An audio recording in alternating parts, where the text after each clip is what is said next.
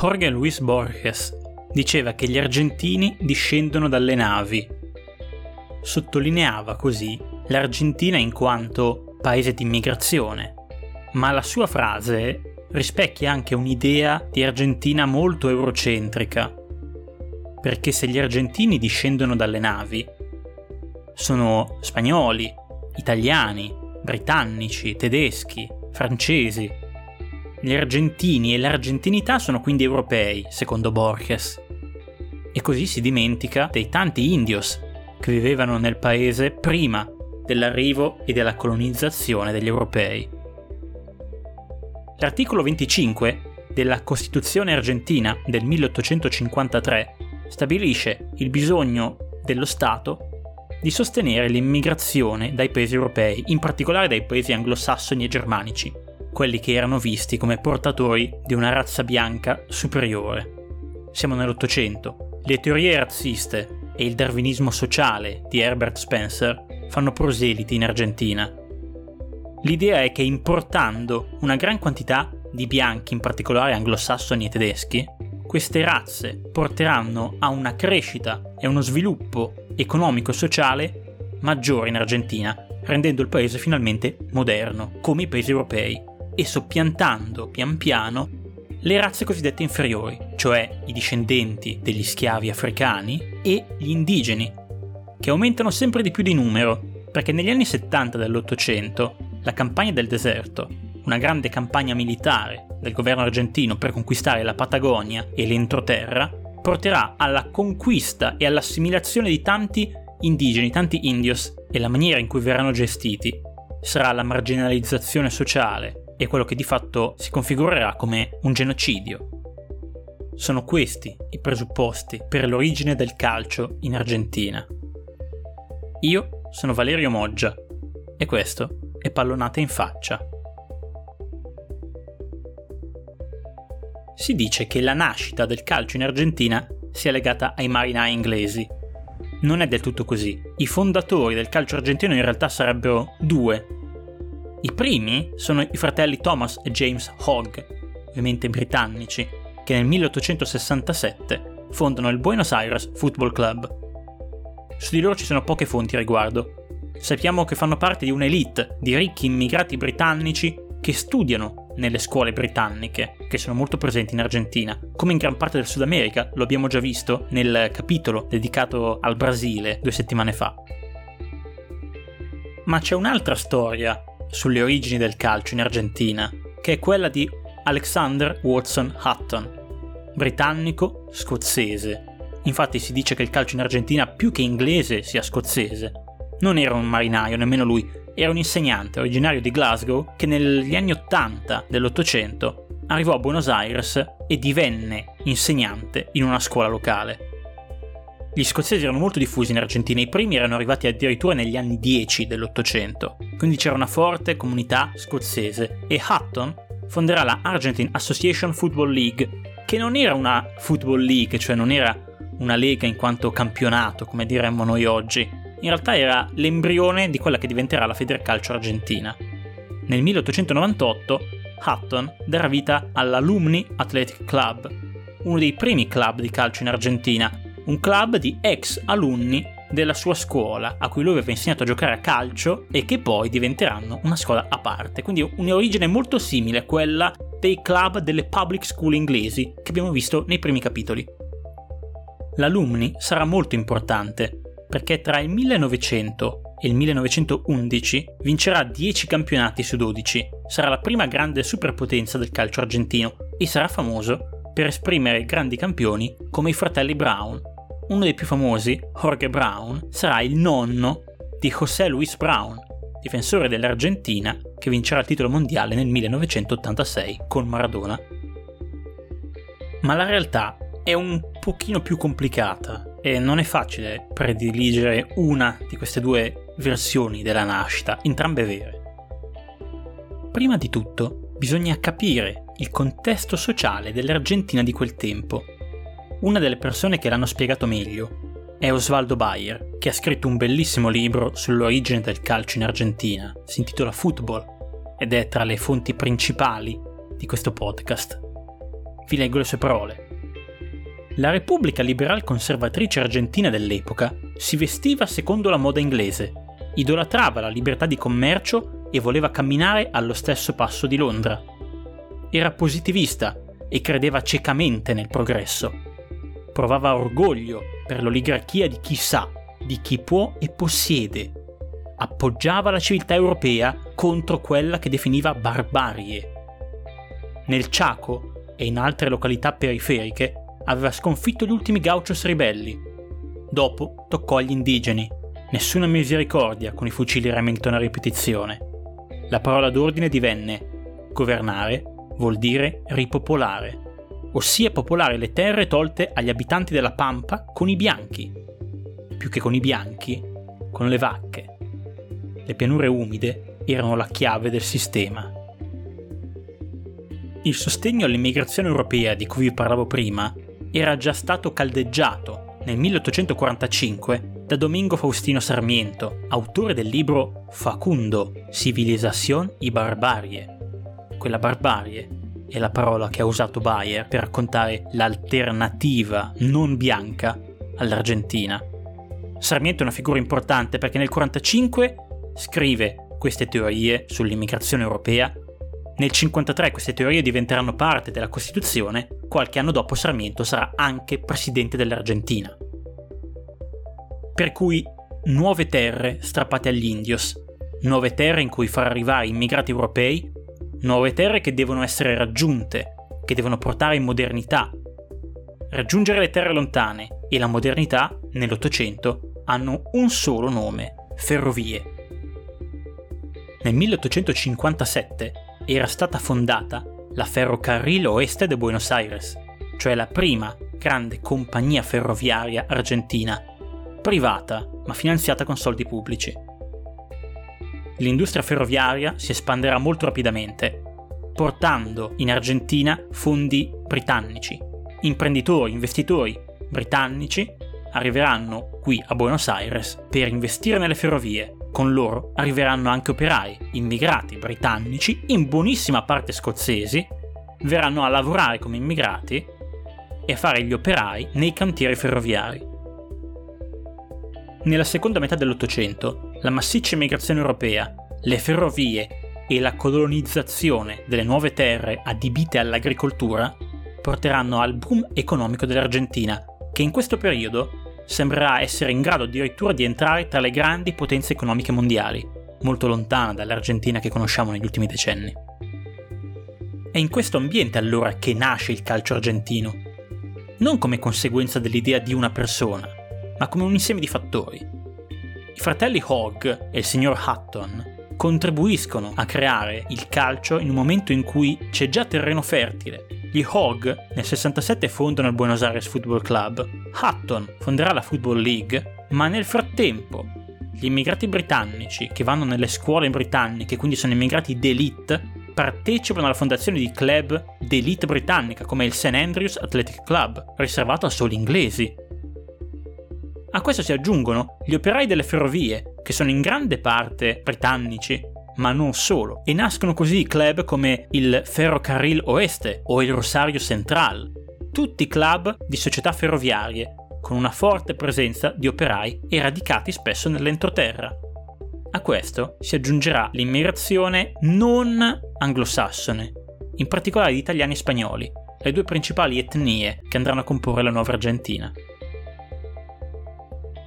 L'immigrazione in Argentina si configurerà in maniera molto diversa da come l'abbiamo vista in Brasile. Nei quartieri popolari delle città come Buenos Aires e Rosario si ritrovano a vivere fianco a fianco italiani, spagnoli ma anche francesi, tedeschi, ungheresi, britannici, russi, in particolare ebrei russi che scappano dai pogrom dell'Ottocento, siriani e libanesi, cattolici che scappano dall'impero ottomano musulmano.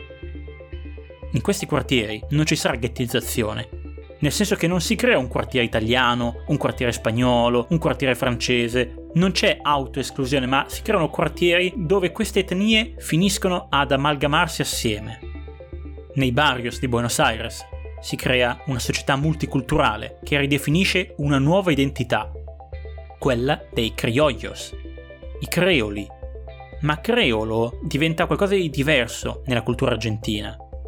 L'argentino bianco è il crioglio, un miscuglio di etnie che danno vita a una nuova identità etnica, che sarà la base del nuovo patriottismo argentino. Una cosa che si ritrova anche nel calcio, perché i club che nascono tra la fine dell'Ottocento e i primi del Novecento hanno tutti una forte componente patriottica, come ad esempio Primero di Agosto a Buenos Aires e nel 1905 nasce il Club Atletico Belgrano a Cordoba, tutti ispirati a date o personaggi importanti della storia nazionale. E il calcio va a contribuire in maniera determinante a questa ridefinizione dell'argentinità. Le partite contro l'Uruguay, che è un paese vicino all'Argentina ed etnicamente molto simile, culturalmente sono quasi sovrapponibili, almeno in questa fase. Beh, queste partite aiuteranno a definire chiaramente cosa è argentino e cosa è uruguaiano. Nel 1904 la tournée del Southampton, grandissimo club inglese in Argentina, e poi nel 1905 quella del Nottingham Forest, aiuteranno a sviluppare un'idea di calcio nazionale in contrapposizione a quello inglese. Nel 1906 avviene un evento storico. L'Alumni sconfigge una selezione di giocatori sudafricani.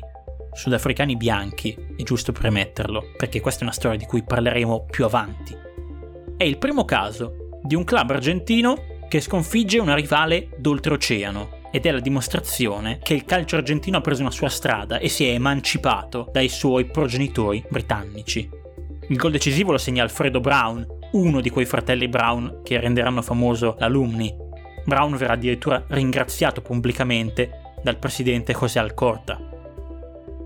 A completare questo processo di emancipazione dalla britannicità del football, che da football, scritto football all'inglese, diventa il football con la U, tipico dell'Argentina, arriverà nel 1913 la conquista del campionato da parte del Racing Club de Avellaneda, un club di un sobborgo di Buenos Aires che ha una squadra non più composta per la maggior parte da giocatori di origine britannica.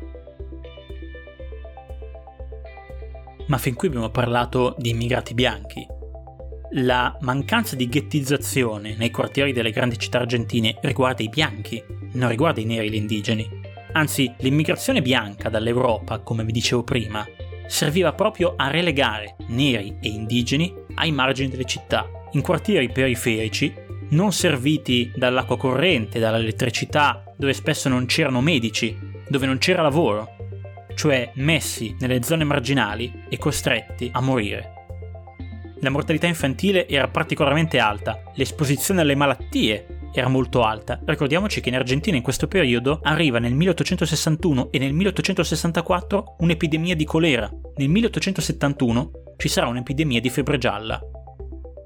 Come questi ultimi mesi di pandemia ci hanno fatto capire, le epidemie colpiscono in particolar modo le fasce più povere della popolazione che hanno meno accesso alle cure e vivono in condizioni sanitarie quindi più disagevoli. A ciò si aggiungeva anche in Argentina la morte in guerra. Tra il 1864 e il 1870 si tiene la guerra paraguayana e molti neri e indigeni vanno a combattere perché l'esercito è una di quelle grandi famiglie che accoglie tutti e dà un lavoro anche a chi non ha requisiti per ottenere lavori migliori. Non è importante quale sia il colore della carne da cannone. Gli afro-argentini e gli indios che rimangono hanno un solo modo per sfuggire alla morte e alla cancellazione. Sposarsi con i bianchi, che sono ormai la maggioranza della popolazione. Attraverso questi matrimoni misti, favoriti dal governo, pian piano l'identità nera e meticcia si diluisce in quella bianca, fino a creare un'unica grande popolazione. Ed è il motivo per cui oggi quando noi guardiamo le nazionali sudamericane o centroamericane, notiamo sempre tantissimi giocatori di colore, tranne in Argentina.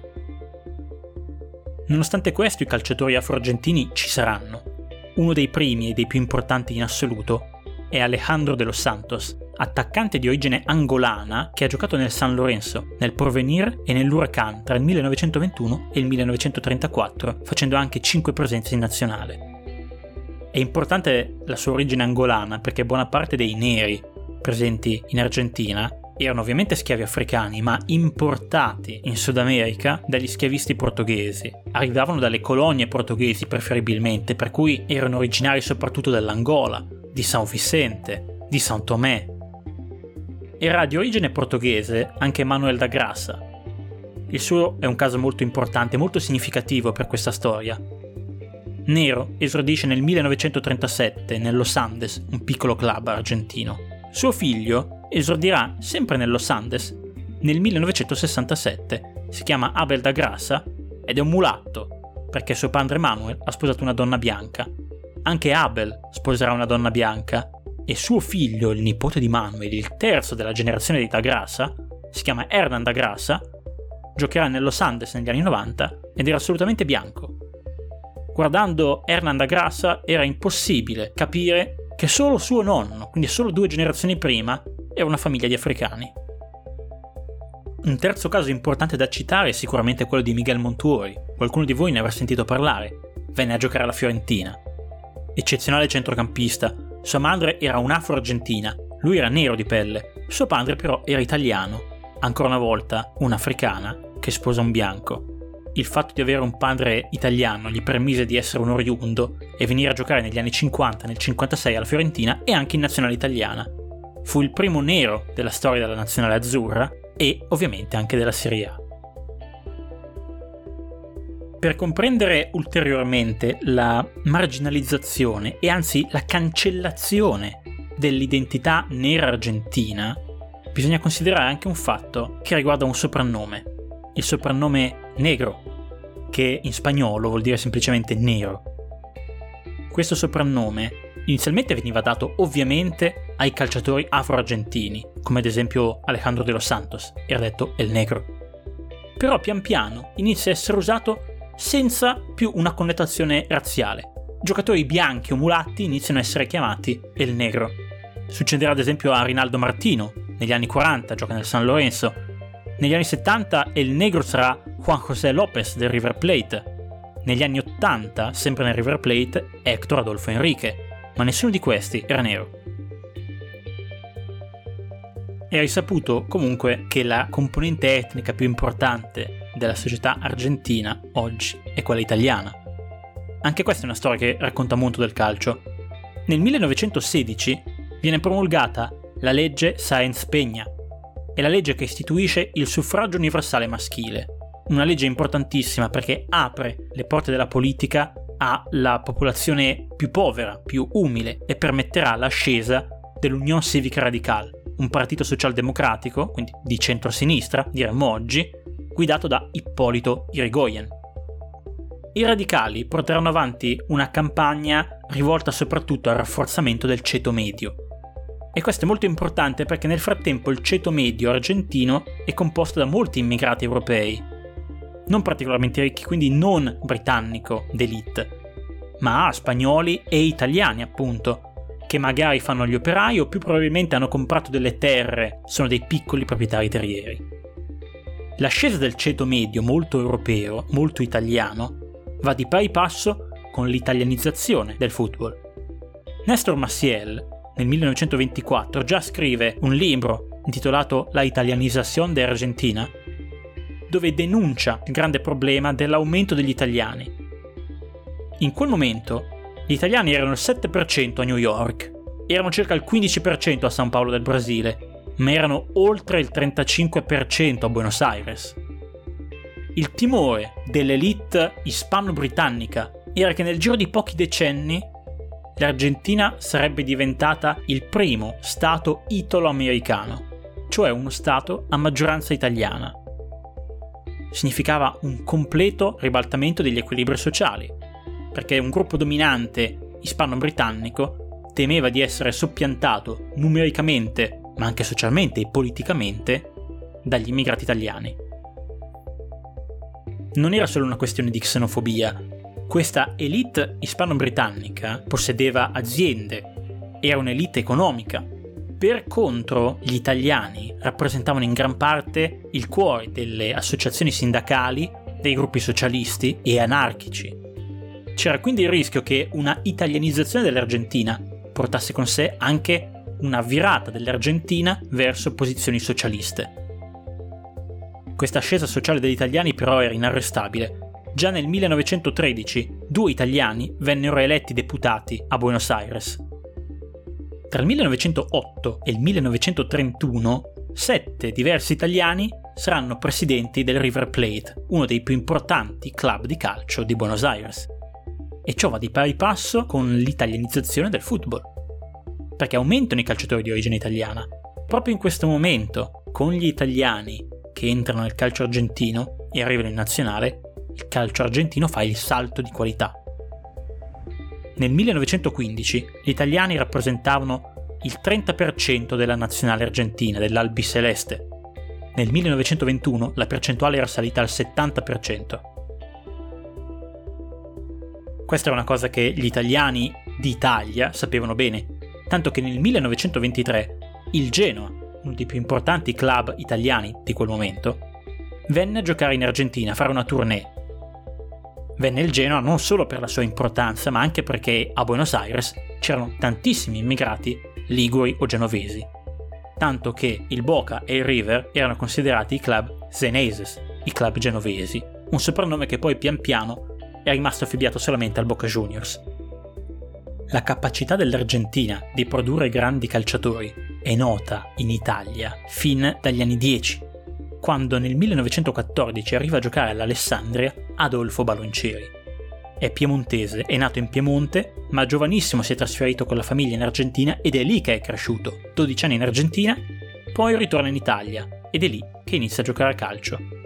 Giocherà con l'Alessandria e poi col Torino fino al 1932 e sarà uno dei più grandi calciatori della sua epoca.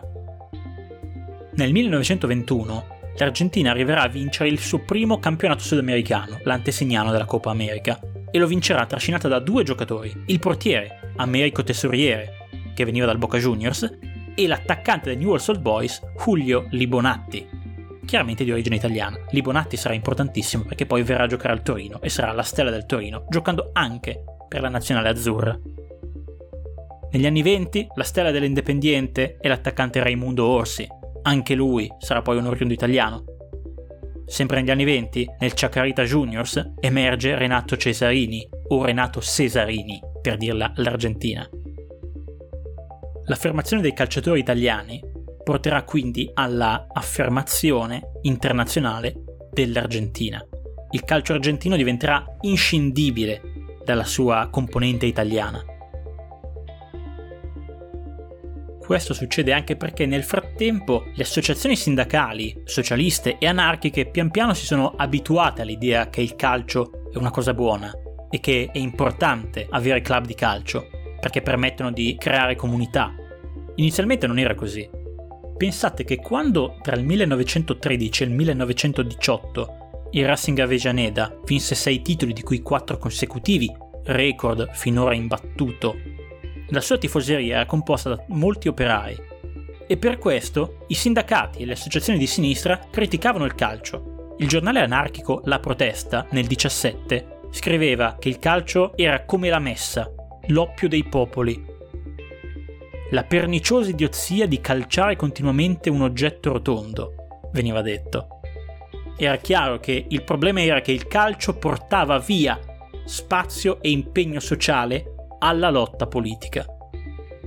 L'unico modo per venire a patti con questa passione sportiva fu di integrare il calcio all'interno della lotta anarchica e socialista, e quindi a sinistra iniziarono a nascere club di calcio, ad esempio El Porvenir, il Chacarita Juniors, che era nato all'interno di una biblioteca libertaria anarchica, l'Independiente, che si può intuire già dal nome ispira un po' di rivolta sociale, e soprattutto il Club Martyrs de Chicago, il club dei martiri di Chicago, ispirato agli operai che protestarono a Chicago anni prima per ottenere diritti sindacali.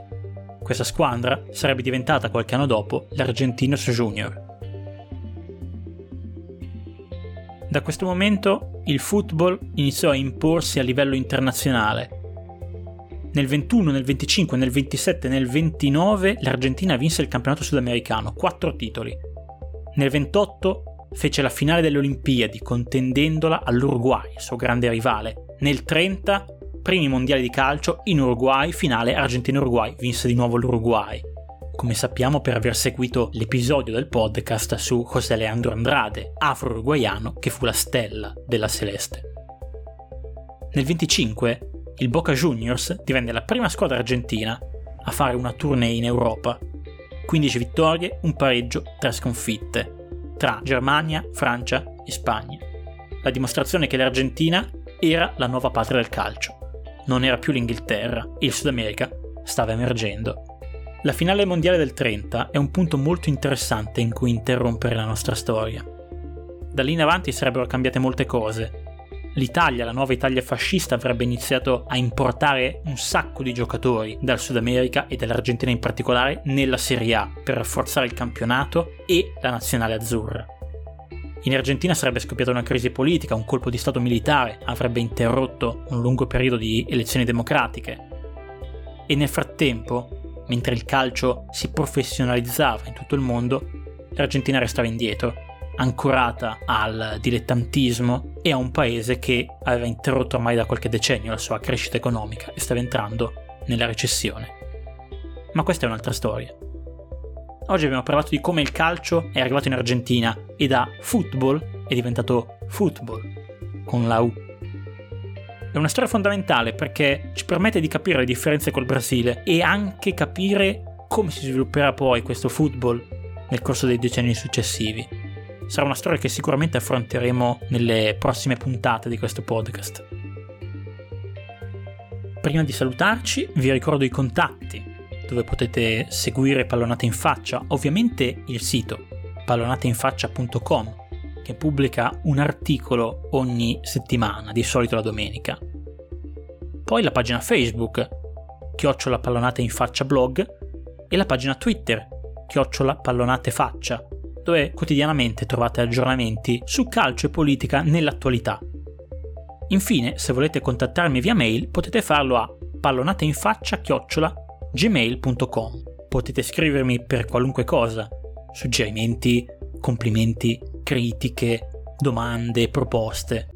Potete anche sostenere il progetto, non solo mettendo like sulla pagina Facebook o il follow sulla pagina di Twitter, Potete sostenermi anche, ad esempio, mettendo un follow su Spotify, se seguite il podcast su quell'applicazione, o su Google Podcast. Se invece mi ascoltate da Apple Podcast, potete addirittura mettere una recensione, che aiuta tantissimo questo progetto. Grazie ancora a tutti e a tutte per l'ascolto, la fiducia e il sostegno. Ogni due settimane un episodio di Pallonata in faccia vi porta nella storia del calcio attraverso i fenomeni sociali e politici. Per cui, alla prossima!